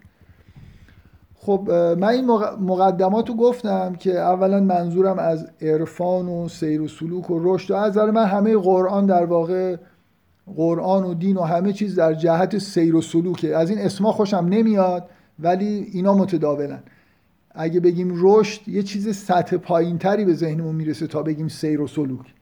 عرفا هی اصطلاح درست کردن اکثر این اصطلاحات تو قرآن چیزای دیگه ایه مثلا بعضی از عرفا این کار نمی‌کنن و مثلا بحرالعلوم خیلی از اصطلاحات قرآنی رو برای مثلا نامگذاری مراتب عرفان و اینا به کار می‌بره. ولی اونا همش اصطلاح درست کردن دیگه. حالا انگیزشون چی بوده من نمی‌دونم. خیلی از اصطلاحاتی که توی عرفان هست و ممکنه بتونید معادلای قرآنی براش پیدا بکنید. حالا ممکنه کاملا معادل نباشن. به هر حال اولا عرفان به این معنا به معنا اینکه سیر و سلوکی هست. دین اومده مذهب اومده که ما رو یه راهی رو طی بکنیم به یه جایی برسیم. مراتبی وجود داره اولیایی هستن نمی‌دونم انبیایی هستن اینا همش واقعیت داره و قرآن هم به طور مداوم داره همین به ما میگه و به اضافه اینکه اینکه استاد یه کارایی می‌تونه بکنه استاد می‌تونه گیرهایی که وجود داره رو از بین ببره استاد می‌تونه در واقع به ما حالا با روش هایی که همینجور مثل یوسف خیلی پیچیده یا با ذکر دادن هر چیزی ما رو یه صدایی که وجود داره به سمت اینکه اسماء الهی در وجود ما در واقع تجلی بکنن و انعکاس پیدا بکنن و از بین ببره به اضافه اینکه استاد ممکنه یه جاهایی که پیچ های خطرناک وجود داره بتونه تذکرات خوبی بده. منتها من هیچ کدوم این حرفا رو به این معنی نمی‌گیرم که وجود استاد به این معنایی که الان شما می‌فهمید یعنی یه آدمی باشه و یه مرشدی باشه و احتمالا ته اتاقکی نشسته باشه و شما برید پیشش و به شما ذکر بده و این حرفا اینا اینا رو ضروری نمی‌بینی یعنی حرفای من معنیش این نیست که همچین چیزی ضروریه. خب خوب باشه خوبه دیگه اینم که بحثی توش نیست. و اون تا باز معلوم برمیگردم به این مسئله استاد و شاگردی و مرشد و این حرفای صحبت اگه تو این جلسه نشد جلسات دیگه می‌کنم. بیاییم بریم سراغ داستان موسا و خزر و اصل ماجرا که وقتی که موس... اونجایی که من مقدماتش رو گفتم درباره ماهی و این چیزا هم صحبت کردم که اگه از من بپرسید که مقدمات چی کار می‌کنن تو این داستان حداقل کاری که مقدمات می‌کنن مثل اینه که شما رو بهتون این احساس رو میدن که دارید به محضر یه آدم بزرگی میرید. اون شور خود اون دیدن شور و شوق موسا. این مسئله زنده شدن ماهی. این, این مقدمه چند خطی که وجود داره یه جوری ما رو هم مثل موسا مشتاق می‌کنه که این عبد صالح رو ببینیم دیگه. این یه آدم عجیبیه که فرستادن موسا رو دنبالش و انتظار داریم که موسا که خدمتش می‌رسه یه اتفاق عجیبی بیفته و سوال اینه که چه اتفاق عجیبی؟ ما اتفاق عجیبی نمی‌بینیم. یعنی بیشتر داستان شبیه یه به اصطلاح کلاس درس شکست خورده است تا برای اینکه همون نکاتی که جلسه قبل گفتم و تکرار نمی کنم این که به موسی میگه که تو نمی‌تونی صبر بکنی. میگه حالا انشالله می‌کنم. بعد می‌بینید که نمی‌تونه بکنه و بعضی مدت کوتاهی بعد از دو تا ماجرا اعتراض می‌کنه که اصلا به نظر من باز تاکید می‌کنم که شاید مبهم ترین و سوال برانگیزترین چیز که از خود کارهایی که خزم می‌کنه سوال برانگیزتره حالا شاید چون اونا رو جوابشو می‌گیریم اینه که موسی چرا اینقدر بی صبری می‌کنه بعد از این همه راهی که اومده و زحمتی که کشیده خب بذارید از همین مقدماتی که گفتم استفاده بکنم و این مسئله رو در واقع ربط بدم به اینکه خزر کار بزرگی توی این سه تا ماجرا داره برای موسی انجام میده و اگه دقت بکنیم ممکنه از تو همین متنی که در واقع جلوی ما هست بفهمیم که خزر داره چی کار می‌کنه. در واقع ادعای من اینه که خز داره همون کاری رو می‌کنه مشابه همون کاری که یوسف و برادراش کرد. یعنی موسا در گذشتش موقعیت های حل نشده ای داره که مانع رشدش هستن یا حداقل سیر و سلوکش رو به تأخیر انداختن و فرستادنش اینجا تا خزر اینو مداواش بکنه.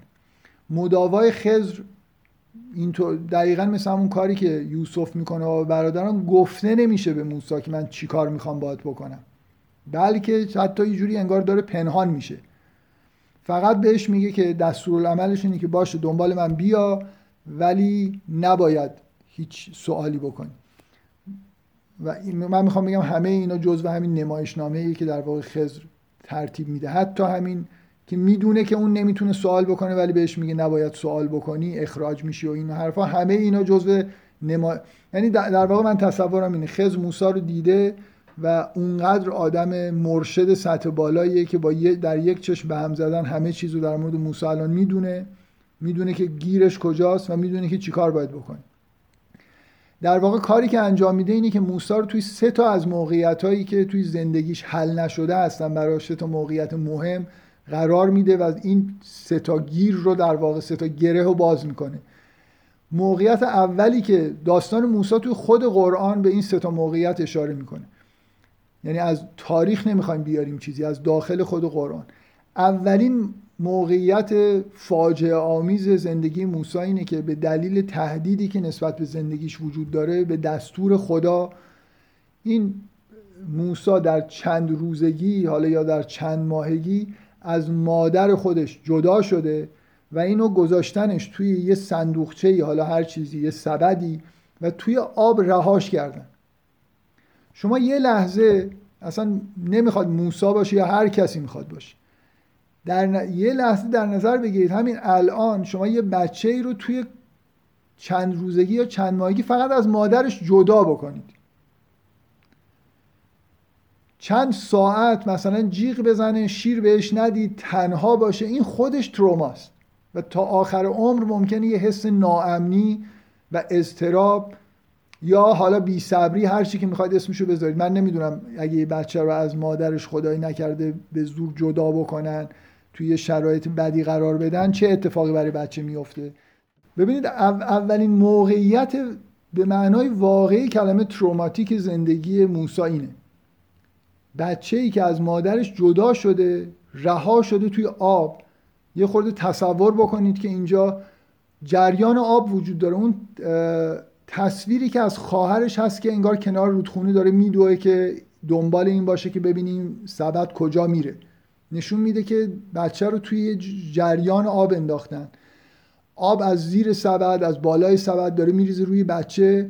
مادرش نیست و خب این یه حول و ولایی در واقع توی روح بچه ایجاد می‌کنه که قطعا تاثیرش رو تا آخر عمر.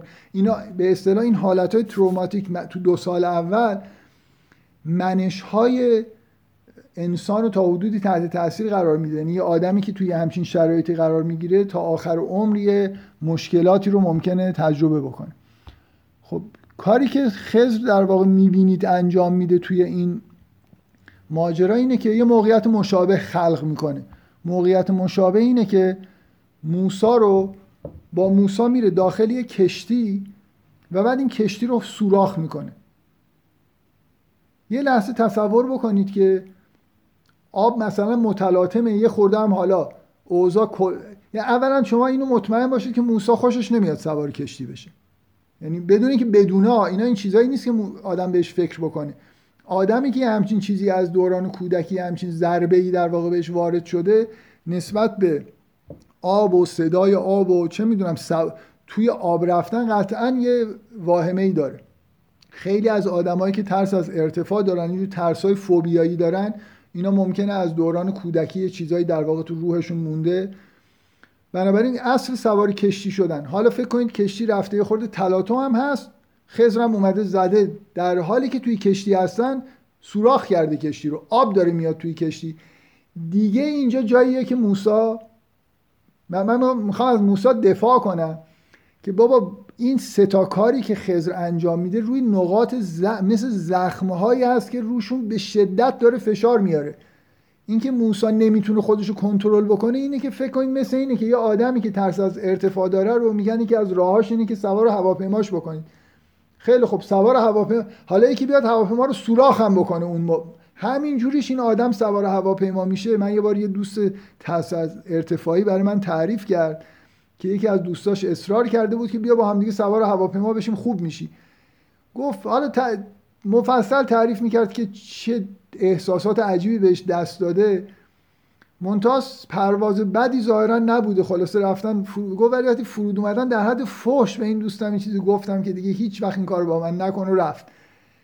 موسا رو سوار کشتی کردن سوراخش هم کرده. بنابراین تا جای ممکن داره انگار موقعیت مشابه به وجود میاره. و آخرش ببینید این موقعیت هایی که به وجود میاره رو حل می‌کنه. و این موقعیت مثل اینکه یه چیز خیلی قدیمی رو از روح موسی می‌کشه بیرون وقتی که این دومی حل میشه اون اولی هم یه جوری التیام پیدا می‌کنه. موسی بنابراین اینجا خطر غرق شدن هست. آیه رو دقت بکنید بعد از اینکه سوراخ می‌کنه ببینید موسی چی میگه. میگه که میگه بذار بخونم این آیه رو. میگه که فانطلقا حتی اذا رکبا فی رکبا فی السفینه خرقها قال اخرقتها لتغرق اهلها. خط... ببینید نکته این نیست که آیا سوراخش می‌کنی که این بیچاره ها مثلا مسکینن و این حرفا. خطر غرق شدن هست. یعنی نک... چیزی که موسا داره میگه اتفاقا این حالت غیر مستقیم که نمیگه من غرق بشم تو غرق بشی. میگه اهلش غرق بشن این حالت غیر مستقیم خودش نشون میده که ذهنیت یه چیز یه کمپلکسی به اصطلاح اینجا وجود داره که مستقیم نمی‌تونه بهش اشاره بکنه. یه نکته دیگه دقت بکنید. اگه خضر می‌خواست این کشتی رو سوراخ بکنه لازم نبود خودش و موسی سوار بشن و سوراخ بکنه. نمایشنامه این نیست که فقط کشتی سوراخ بشه و موسی اعتراض بکنه که چرا اموال مردم رو داری از بین می‌بری. نمایشنامه نمایشنامه ایجاد خطر غرق شدن و سواری کشتی شدن و همه ایناست برای خود موسی در عین حال خضر بعدا توضیح میده که اینجا هیچ اتفاق بدی نیفتاد. این کشتی همچین مشکلی داشت. من در واقع نجات دادم کشتی رو. اون سکون و اون حس در واقع مثبتی که در اثر این توضیح برای موسی پیش میاد. ببین موسی الان مؤمنه الان آدمیه که سیر کرده به جایی رسیده با خداوند آشناست. بنابراین این ترس بیهوده‌ای که اینجا داره با می‌تونه باش با این ترس در واقع به طور منطقی مواجه بشه و اون توضیحات آرامش بخشی که آخرش خز میده که هیچ هیچ چیز بدی اینجا پیش نیومده. نه غرق شدن نه مشکلی پیش اومد نه تنها. یه اتفاق خیلی خوبم افتاد این کشتی نجات پیدا کرد. اینا در واقع التیام اون زخم خیلی قدیمی توی روح موساست. دومین زخم زندگی موسا در واقع اون ترومای وحشتناک مربوط به اینی که ضربه به یه نفر زد و مرد. نما... قسمت بعدی پرده دوم نمایشنامه خضر اینه که جلوی موسی یه نفر رو می‌کشه. و موسی در واقع یه بار به عنوان ناظر حالا ناظر یه قتل قتلی که حل نشده بودنش از نظر من حالا من اینا همه اینایی که میگم خیلی به نظر خودم مقدماتیه و خیلی آدم آدم ممکنه بیان در واقع اینو بتونن تکمیل بکنن این حرفا رو. اما خط کلیش رو اگه قبول بکنید کافیه. چیزی که مشکلی که موسی با اون قتل داره مثل مشکل برادرای یوسف نیست که نفهمیده باشه کار بدی کرده. برعکس. احساس گناه شدید نسبت به اینکه یه آدمی رو این ممکنه تا آخر عمر توی وجود یه آدم بمونه. ببینید در داستان گفته میشه که موسی گفت که فقط فرلی رب اغفرلی فقط فراله آیا موسی به همون مقداری که باید احساس بکنه که بخشیده شده و تموم بشه تو ذهنش اینطوری شده؟ به نظر من داستان موسی و خز میگه نه. عبور کردن از ترومای قتل به این راحتی نیست. یعنی موسی احتمالا همچنان احساس گناه می‌کنه هر روز برای روح اون شخص داره دعا می‌کنه همچنان ملتهبه و اینکه با یه قتلی مواجه میشه اعتراض می‌کنه. ولی بعدا می‌فهمه که این قتل خاص خداست. یه, یه نفر باید بیاد به موسی بگه اون آدمی که کشتی قرار بود اون روز کشته بشه. تو این اینجوری نگاه غیر توحیدی اگه فکر بکنی که من کشتمش این کشته شد حالا نمی‌دونم این اصلا یه کاری بود که هازا من عمل شیطان. چیزی که توی اون داستان هست. موسا مثل اینکه واقعا برای شیطان انگار یه استقلالی داره قائل میشه که این عمل شیطانه.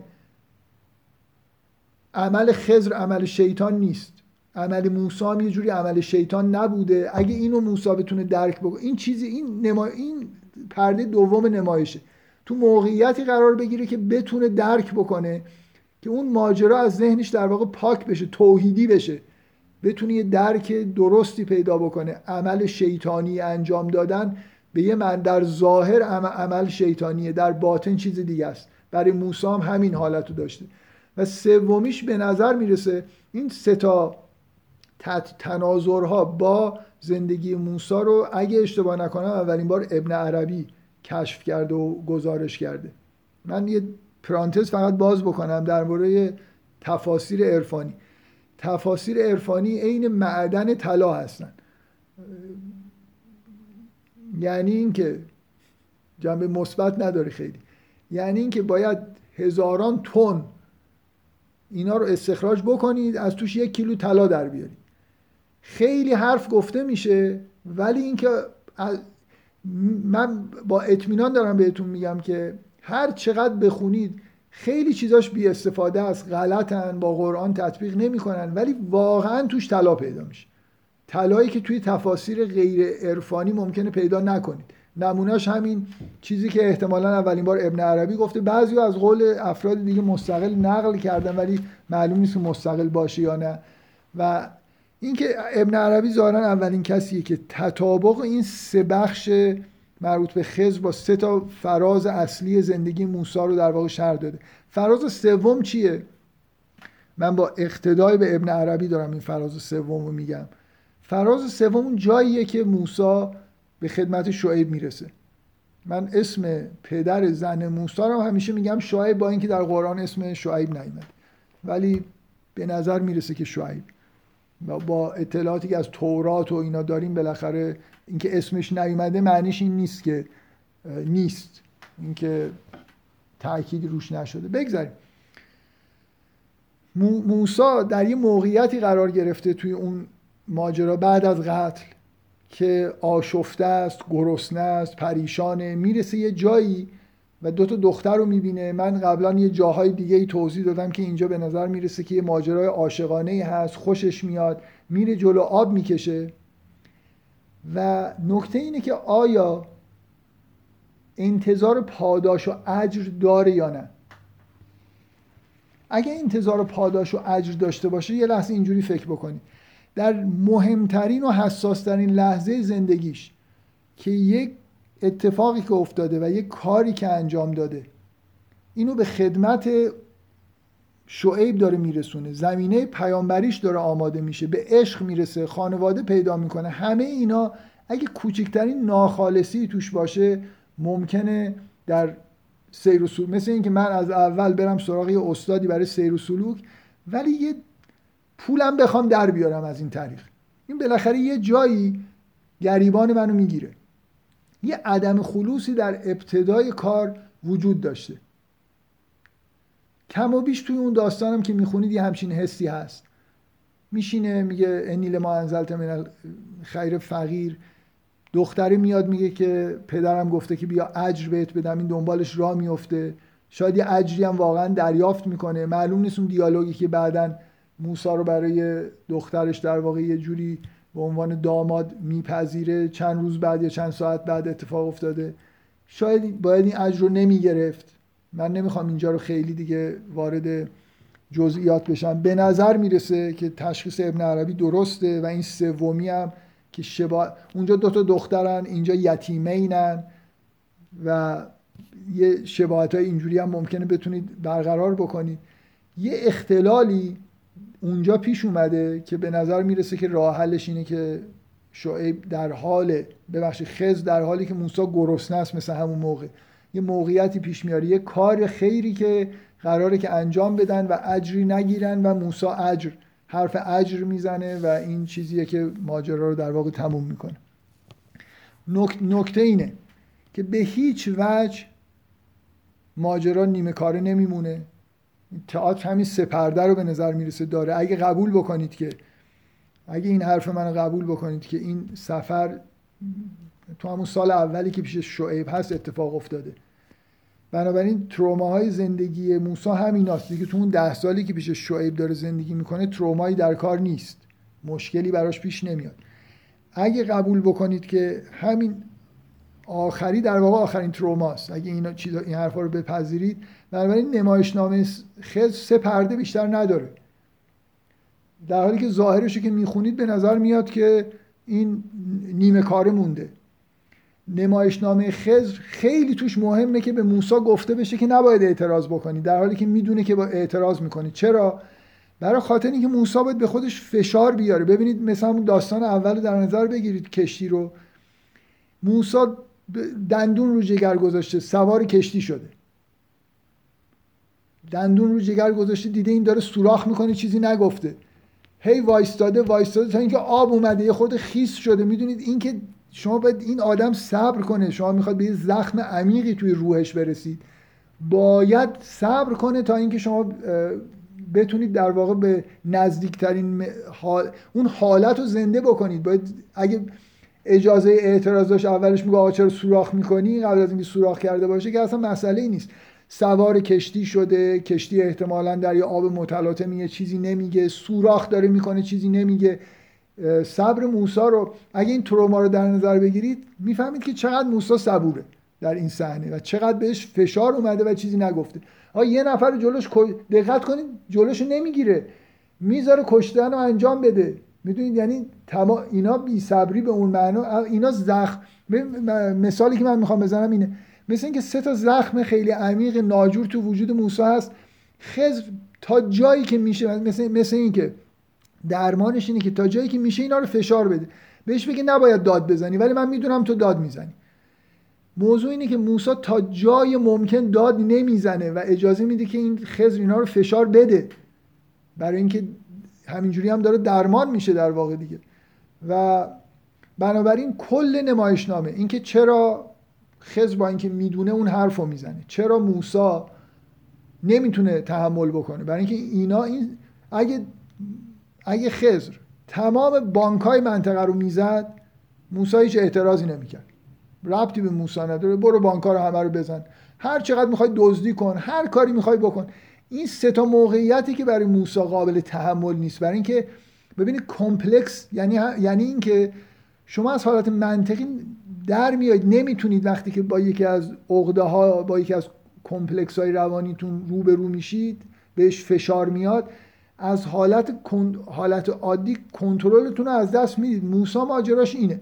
یا آدمی که ترس از ارتفاع داره ببریدش تو هواپیما دیگه تو شرایط عادی نیست که بخواید بگید آه تو من بهت گفته بودم عرق نکن مثلا نمی‌دونم حرف نزن. بعضیا موقعی که میترسن تند حرف می‌زنن.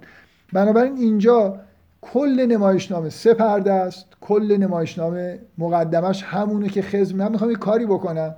امیدوارم که خزر رو به عنوان بزرگترین استاد تاریخ سیر و سلوک ستایش بکنید که یه آدمی بی خود موسی رو که نفرستادن پیشش اینکه بهترین کار ممکنه داره انجام میده و توضیحاتی هم که بعدا میده در واقع آرامش رو به موسی برمیگردونه و اصلا این سوال که چرا رشدی در موسی نمی‌بینیم سوال درستی نیست. برای اینکه این نوع کارهایی که انجام میشه خود موسی هم نمی‌فهمه چی شده.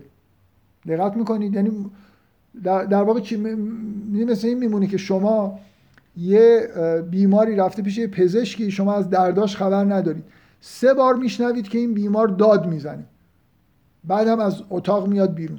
بعدم شما میگید این اینکه سه بار داد زد کاری هم نکرد. آخرین بارش هم که فشار دادن داد زد. بنابراین اتفاقی نیفتاده. این میره موسا وقتی بره برگرده پیش شعیب خودش می‌فهمه که درمان شده. می‌فهمه که از کاری رو که قبلا می‌گفته و اون حس و حالی که باید پیدا می‌کرده رو نمی‌کرده و شعیب تشخیص می‌داده که اینجا مشکلی هست اینا رو می‌تونه بگه می‌تونه بهتر عبادت بکنه و با سرعت 100 کیلومتر در ساعت می‌تونه در سیر و سلوک خودش پیش بره. بنابراین اجزاء داستان اینجوری در واقع این ببینید تئوری این که شما تئوری های دیگر رو در نظر بگیرید که مثلا باید به موسی داره تعلیم صبر داده میشه. یا قراره به موسی گفته بشه یه آدم عالم تر از تو وجود داره. هیچ کدوم اون تئوریا توجیه نمی‌کنه که اجزای داستان رو توجیه نمی‌کنه. یه نفر عالم تا یه سوال خز مطرح بکنه اون بلد نیست این بلد معلوم میشه که خز داناتر. لازم نیست سوار کشتی بکنه. این بند و بسات یه معنای دیگه ای داره. من به هر حال فکر می‌کنم این یه تعبیریه که حالا ما از ابن عربی به ارث بردیم. از این طلاهای موجود در تفاسیر عرفانیه که یه جای ابن عربی بهش اشاره کرده. و یه خورده شرح و بحثش بدیم فکر می‌کنم کل داستان رو بتونیم این قسمتش رو در واقع توجیه بکنیم همه چیز رو. من الان واقعا جزئیاتش رو همش نگفتم ولی کلیاتش رو فکر می‌کنم گفتم. بذارید به نظرم میاد که الان وقتیه که اگه کسی سوالی داره بپرسه. من وضع باتری موبایل هم خیلی خوب نیست ولی امیدوارم بتونیم همچنان ادامه بدیم. اگه کسی سوال داره بپرسه من مطمئن باشم هستید شما. هیچ هیچ سوالی نداره. همه قانع شدید دیگه تموم شد. داستان رو قبول کردید دیگه. خب خدا رو شکر. یه نفر میکروفونش رو باز کنه که من بفهمم که شما حضور دارید.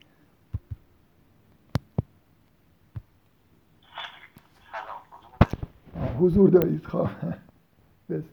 خب خیلی خیلی قانع کننده بوده دیگه. اصلا کسی یا یا اینقدر قانع کننده نبوده که هیچکی سوال نمی‌کنه یا هم خیلی قانع کننده بوده. الان یک ساعت و 20 دقیقه گذشته بذارید من ادامه بدم.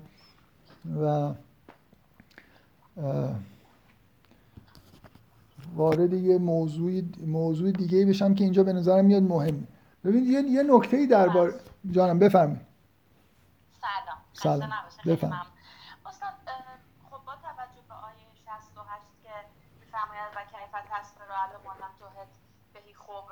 بله. خب اگر بخواد با توجه به فرمایش شما به اون طور ما رفت داشته باشه میاد انقدر کلی مطرح بشه. خب این اینجا داره انگار یه چیزی میگه که خب ما هر, هر کس دیگه در این موقعیت حضرت موسی قرار می‌گرفت. چون راجع به این موضوع خبری نداشت نمی‌تونه صبر کنه. چون که انگار حضرت خز دارن اینو میفرمایند دیگه. میگن که چطور تو می‌تونی صبر کنی واسه چیزی که خب احاطه ای نداری به بهش از نظر علمی. خب حالا هر موضوع دیگه هم بودش یا هر شخص دیگه به جای حضرت موسی در همون مقامات هم بود می‌تونست موضوع این ببینید آره ولی ولی مسئله اینه که کارهایی که خضر می‌کنه همشون اینجوریان که یه جایی برای اعتراض وجود داره. برای خاطر اینکه این دقت ببین من مثلا فرض کنید موسی رو در نظر بگیرید که سوار کشتی شده. حالا اتفاقی هم نمیفته خیلی هم بهش سخت میگذره. چیزی برای اعتراض کردن نداره به خضر. می‌دونید منظورم چیه؟ نک- نکته اینه که اینجا یه شرایط روانی خاصی وجود داره به اضافه اینکه یه چیز نامفهوم غیر معقولی برای اعتراض کردن وجود داره. که مثل اینکه ببینید شما این جمله موسی رو دقت کنید که میگه که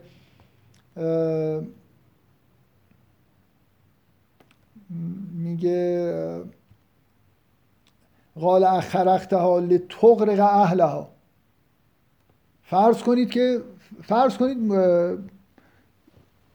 ماجرا فقط این بود که سوار کشتی می شدن مثلا فرض کنید خود کشتی سوراخ می شد خب موسی قطعا یه بی صبری هایی می کرد ولی اعتراضی به چیزی نمی کرد موسی رو توی شرایطی قرار میده که در واقع تحت این فشار هست که چیزی برای اعتراض کردن هست و باید به خودش فشار بیاره چیزی نگه و نهایتا میگه. و اگه این نکته منفی نبود اون راه حل آرامش بخش نهایی هم به وجود نمی اومد یعنی ماجرا اینه که زمینه هایی که بی صبری در موسی ایجاد میشه توی این داستان ها وجود داره به اضافه یه چیزی برای اعتراض کردن که نتیجه بیخبری موسی است موسی اگه اون سه تا نکته رو بدونه این حرفایی که اینجا زده رو نمی‌زنه. نمیگه چرا می‌خوای اینا رو غرق بکنی نمیگه چرا یه نفس در مورد دوم چی میگه؟ میگه که میگه قال اقتلت نفسا زکیتا به غیر نفس. آیا یه نفس زکیه ای رو کشتی به غیر نفس که بعدا معلوم میشه که یعنی اگه این جای اگه این قتل مثلا فرض کنید اون بچه بچه‌ای بود که حالا جرمی مرتکب شده بود جا برای اعتراض نداشت. بیخبری موسی از همون نکاتی که بعدا خزر در واقع توضیح میده به اضافه حالت تروماتیکی که داره باعث این اعتراض ها میشه. نکته این نیست که فقط یعنی همینجوری موسی رو سواری کشتی در حال غرق شدن بکنید اعتراضی بکنه. دو, دو تا چیز با هم دیگه جمع میشه. یه وضعیت روانی خاص یه زخمی که از قبل وجود داره به اضافه بیخبری از حکمتی که اونجا وجود داره. نمی‌دونم جواب دادم یا ندادم. به هر حال فکر می‌کنم که اینجا مسئله اون ابهام اینکه یه چیزی خلاف شر مثلا واقع شده که خیلی بهش اشاره می‌کنن وجود داره و درسته. به یه معنایی در واقع موسی اعتراضای درستی داره انجام میده. اگه نکته ای نیست من برم در مورد همین شر و این چیزا یه خورده صحبت بکنم. چون نکته بسیار مهمیه اینجا. و ببینید بفرم جانم بفرم. بفرم قرار شده بود که راجع به اینکه چرا اصحاب کهف مثلا خوابیدن و مثلا بیشتر پیشروی نکردن اینا هم توضیح بدید اصحاب کهف خوابیدن و پیشروی آها نمی‌دونم قرار شده همچین توضیح بدم تو این جلسه. می‌خواید دو جلسه پیش ازتون آره خیلی پیشرفت کردن که من فکر کنم توضیح هم همون بود دیگه. حالا بذارید الان این این جلسه چیز نشه. این بحثی که داریم می‌کنیم تحت تاثیر اون سوال قرار نگیره. می‌خواید به من خصوصی مثلا یادآوری بکنید که موضوع چیه؟ سوالتون دقیقا چیه؟ من جلسه بعد در موردش صحبت کنم. بذارید در مورد این صحبت بکنیم که اینجا یه چیز خیلی واضح وجود داره. اونم اینه که اعمالی که خضر انجام میده و مورد اعتراض موسی قرار می‌گیره به معنایی که حالا ما اصطلاح می‌کنیم خلاف شریعتن. یعنی دیگه حالا حداقل از زمان حضرت نوح قرار ما کسی رو نکشیم. از قبلش هم اینطوری بوده ها. یعنی کشتن که مبنای مثلا فرض کنید احکام و اخلاق از روز اول بوده دیگه. می‌خوام بگم چون هنوز بهش موسی احتمالا شریعتی داده نشده ولی بالاخره نوح و ابراهیم و این پیامبران که بودن دیگه حداقلش اینه که کشتن کشتن نفس زکیه خلاف شرعه.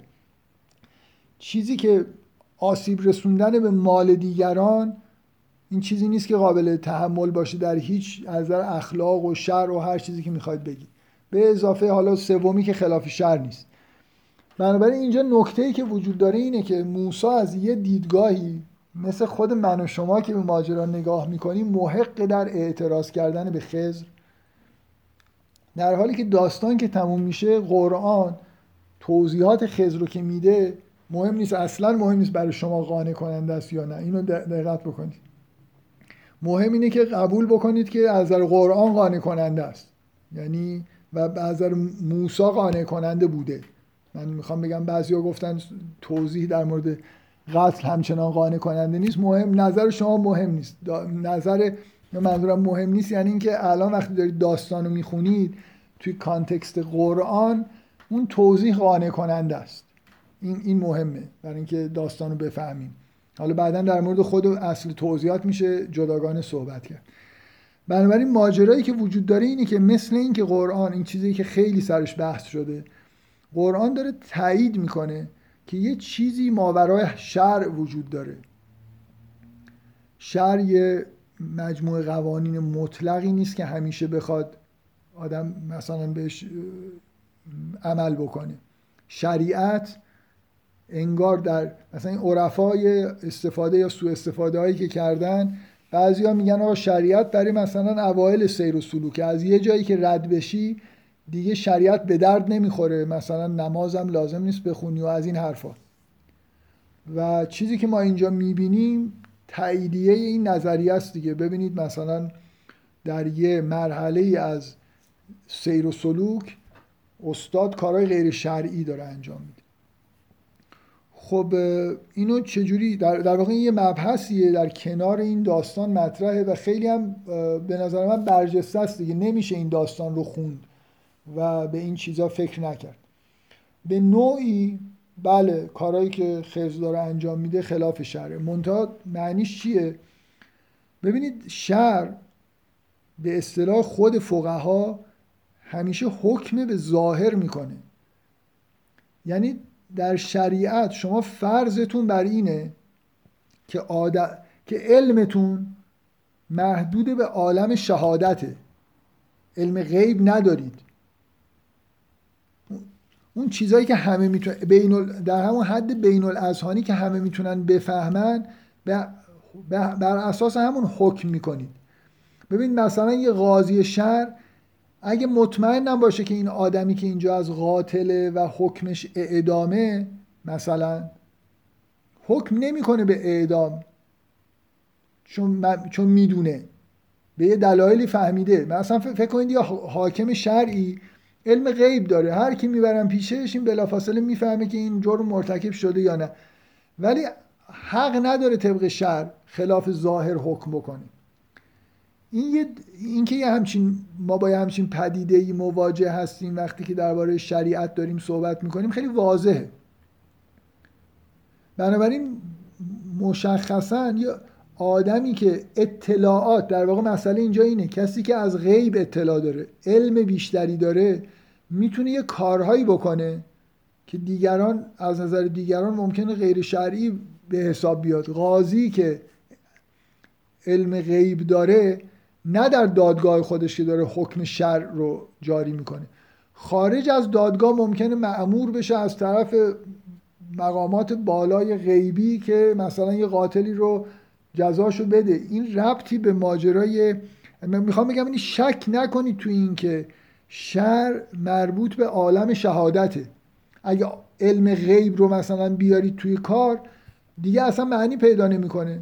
الان خزر می‌دونه می‌دونه که این بچه یه همچین وضعیتی داره و می‌تونه آسیب به پدر مادرش بزنه و کاری که داره انجام میده اینه که این بچه رو در واقع به نفع خود بچه است به نفع پدر مادرشه که این دیگه نباشه. بنابراین یه حکم الهی رو داره جاری می‌کنه. این احکام الهی این فرمی به وسیله بیماری ها جاری میشن به وسیله قاتل ها جاری میشن به انواع سوانهی که به وجود میاد همه اینا همین احکام الهی رو دارن جاری می‌کنن. یه آدمی که میمیره بنا به مصالحی مرده. شما اگه دنیا رو اینجوری نگاه نکنید نگاهتون توحیدی نیست.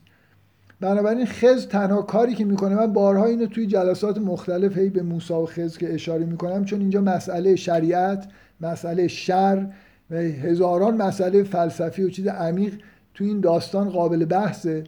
من در مورد شر که همیشه دارم بحث می‌کنم. میگم ببینید خزر اون اطراف قاتل نداشتیم که شیطان بیاد تحریکش بکنه بره اون بچه رو بکشه که این اتفاق نرمالیه که میفته وقتی قرار یه بچه کشته بشه. قرار یه بچه کشته بشه. گاهی قرار یه بچه کشته بشه بنا به یه دلایلی.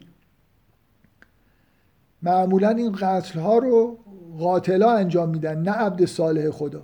اگه قاتل پیدا نشه عبد صالح خدا می‌تونه اون کار رو انجام بده. موضوع اینه که شما غی از غیب بدونید که قراره یه همچین کاری انجام بشه.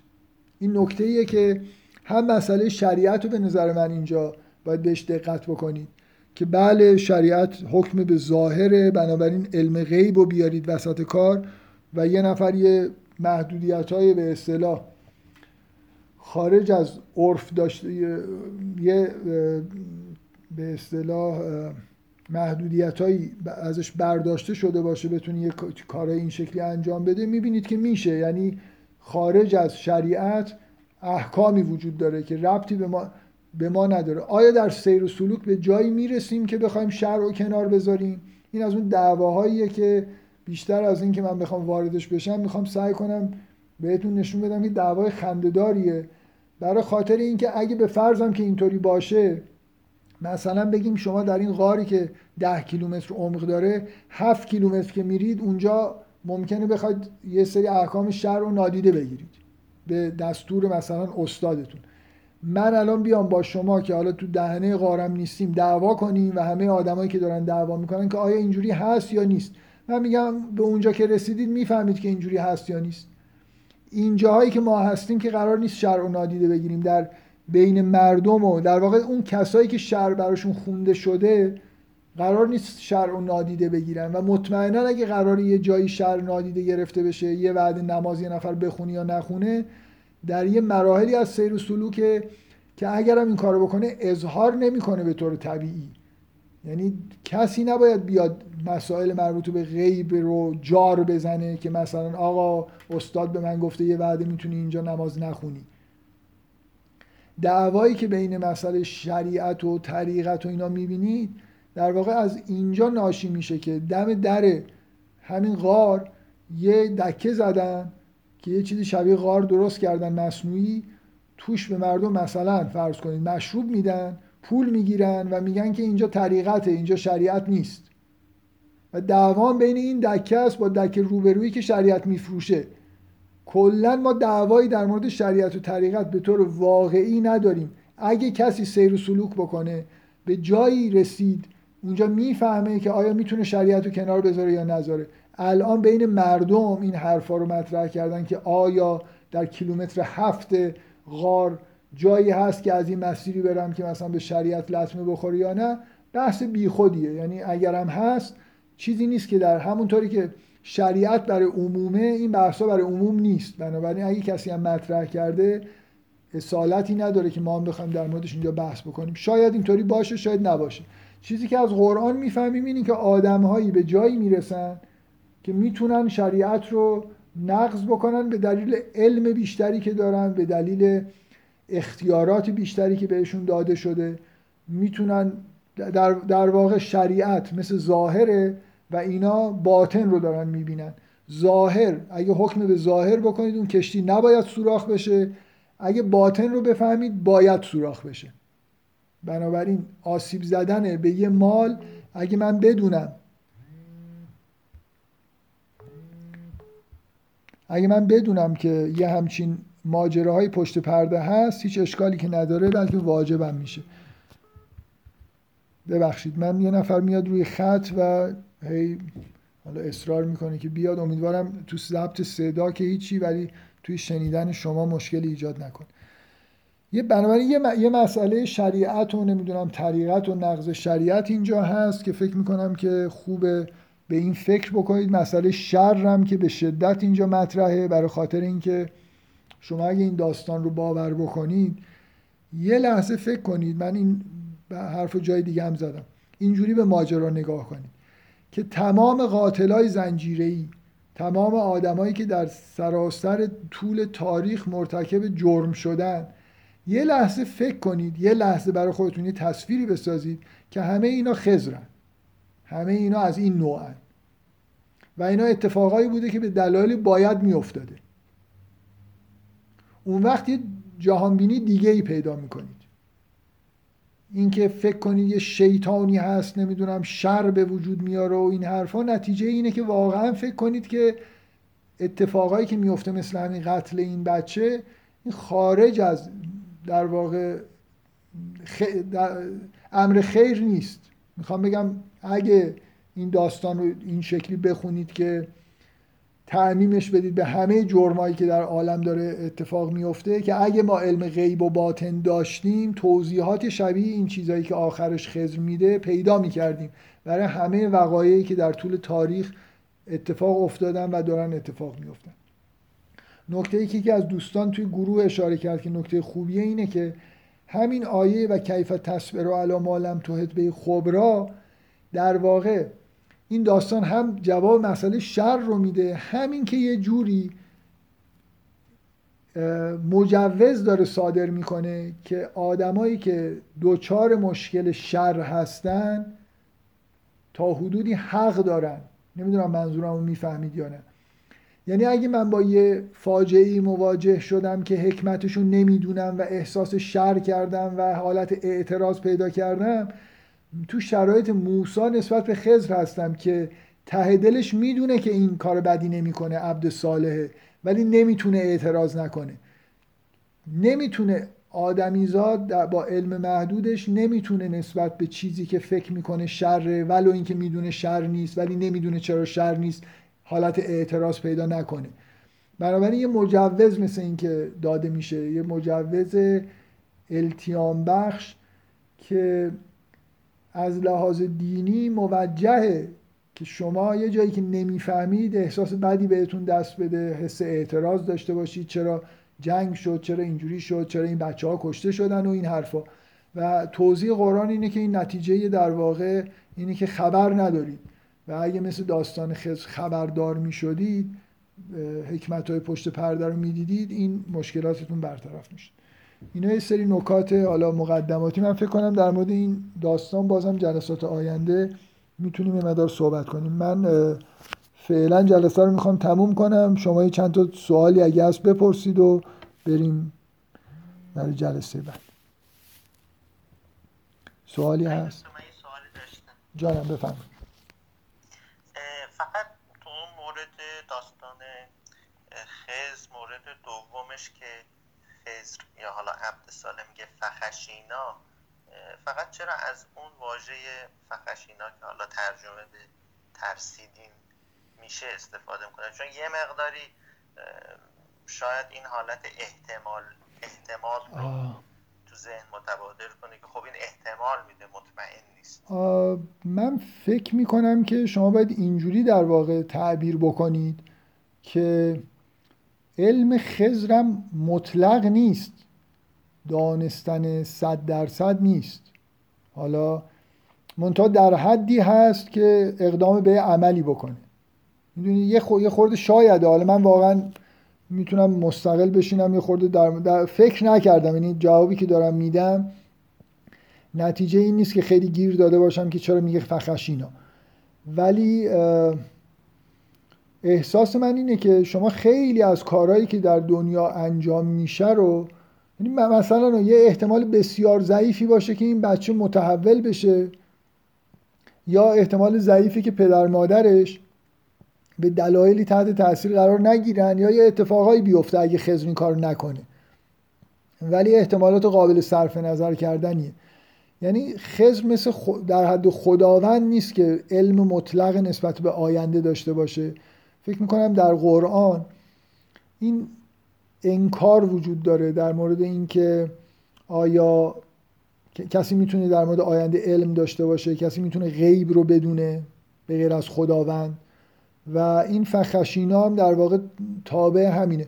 شاید اگه خزر این کار نکنه بچه خودش مثلا خزر تشخیصش اینه که این پدر مادری که می‌بینه و این بچه‌ای که می‌بینه این باید از بین بره به نفع خودش و پدر مادرش. اینو علم داره.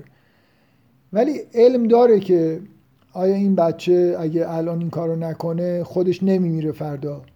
آیا نمی‌دونم بین این با پدر مادرش به نحوی جدایی نمیفته. ممکنه این چیزها رو واقعا یه جزئیاتی باشه که علم نامتناهی می‌خواد و خزر نداره. ولی علمش کفایت می‌کنه که تشخیص بده که این ام کاری که داره می‌کنه خیره. و اگه مثلا فرض کن بچه الان زنده بمونه تا چند سال دیگه ممکنه پدر مادر شانس این که بچه دیگه ای داشته باشن و از دست بدن. مثلا سنشون بالا بره. من نمی‌دونم. یه چیز مبهمی اینجا هست. فقط مسئله اینه که فخشینا یه جوری معنیش اینه که علم قطعی نداره. شاید. صد درصد نیست. مثلا با یه احتمال ضعیفی ممکنه اتفاقایی بیفته که خز ازش خبر نداره. فقط خداونده که غیب رو و آینده رو به طور مطلق مثلا می‌دونه و می‌تونه قضاوت بکنه.